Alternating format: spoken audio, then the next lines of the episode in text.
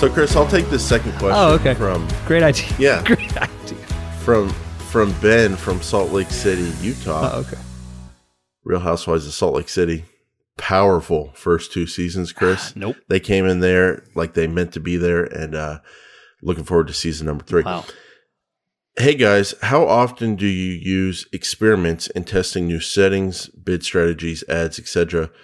Do you have the quote ad variations quote feature to test new ads or do you add a new ad and compare performance against other ads in the ad group? Also, do you prefer to compare all your other ads in the ad group, like comparing how the ad group performs overall?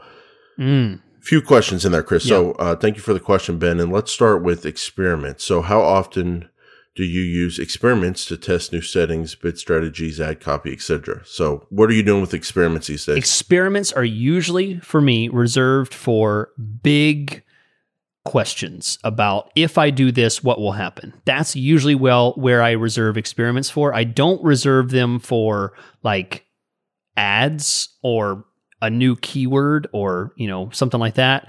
Um, it's usually big shifts. You know, bid strategy changes, absolutely. Changing something dramatically, uh, changing the tone of the the keywords. You know, changing the level of the funnel, trying broad keywords mixed in with phrase match, maybe something like that. But when it goes lower on the impact level than that, no, I, I don't do it as an experiment. I just do it.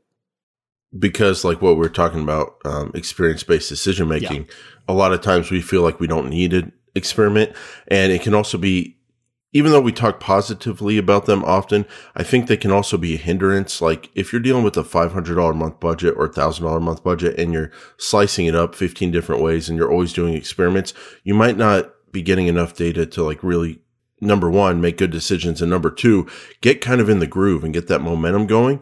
So they can definitely be overused. Um, the f- biggest two things that come to mind, Chris, the number one by far, runaway uh, reason to do an experiment is bidding, uh, testing out manual versus automated, or the other way around.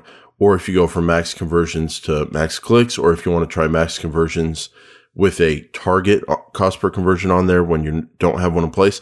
All of those, I think, are probably the best reason to use an experiment. The reason is the impact. It's such an impactful event on your Google Ads account. And it's sometimes it's hard to get back to where you were, uh, whether you're trying to get back to manual or you're trying to get back to the performance you got with your max conversion strategy or whatever automated bidding strategy because it's impactful because it's difficult to get back to where you were potentially. That's when you want to be safe and use an experiment.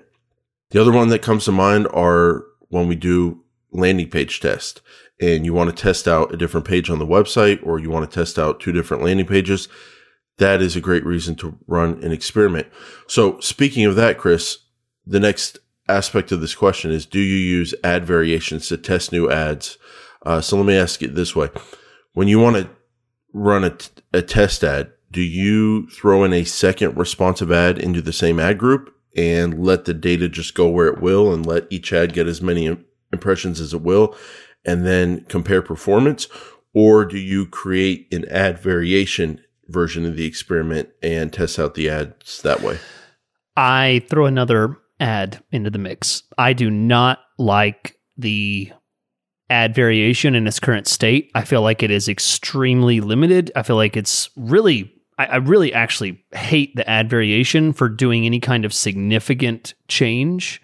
You know, if I want to change the tone of an ad or or something like that, I really don't like the way that it currently is set up. So, ad variation tool is very rarely used. I, I just set up another ad. I think um, the downside of setting up another ad is that you don't you're not going to have full control over how much each ad gets impressions, and then like judging that statistically it would be difficult, um, but not the biggest problem for us as we discussed. Uh, I've been using the ad variation tool when we need to test out a different landing page. Uh, I find it to be helpful for that. But if you're testing out like change the word in this headline to a different word, that to me doesn't seem like it's worth going through the full ad variation thing because there's so many other headlines in your responsive ad. So I haven't been using it for much other than testing out the different landing pages. Uh, and then also, do you prefer to compare against all other ads in the ad group or do you like comparing how the ad group performs overall. So that's interesting. I've never thought about it that way. When you throw in a new ad, a second responsive ad into the ad group, I assume you're looking at first ad versus second ad, click through rate, conversion rate, and making a decision. But now that keywords and search terms, search terms are kind of influenced by your ad copy, it would be kind of interesting to think, well, what happened to the overall ad group's performance once I threw this ad into the mix? Never done it that way myself, uh, but it's something to consider. Have you ever thought about that? How an ad impacts the overall ad group? No, I, I, I can't. I can't say that that's really on my my radar either. I think that's getting a little too into like oh ads show up on different Mm, search terms mhm. and all that it's like You can't control at that. some point we have to get back to basics and where we grew up basics were you look at the click-through rate and conversion rate based on an ad versus the other ad for those same keywords in that ad group and see how they perform and see which ad is working better yeah, definitely.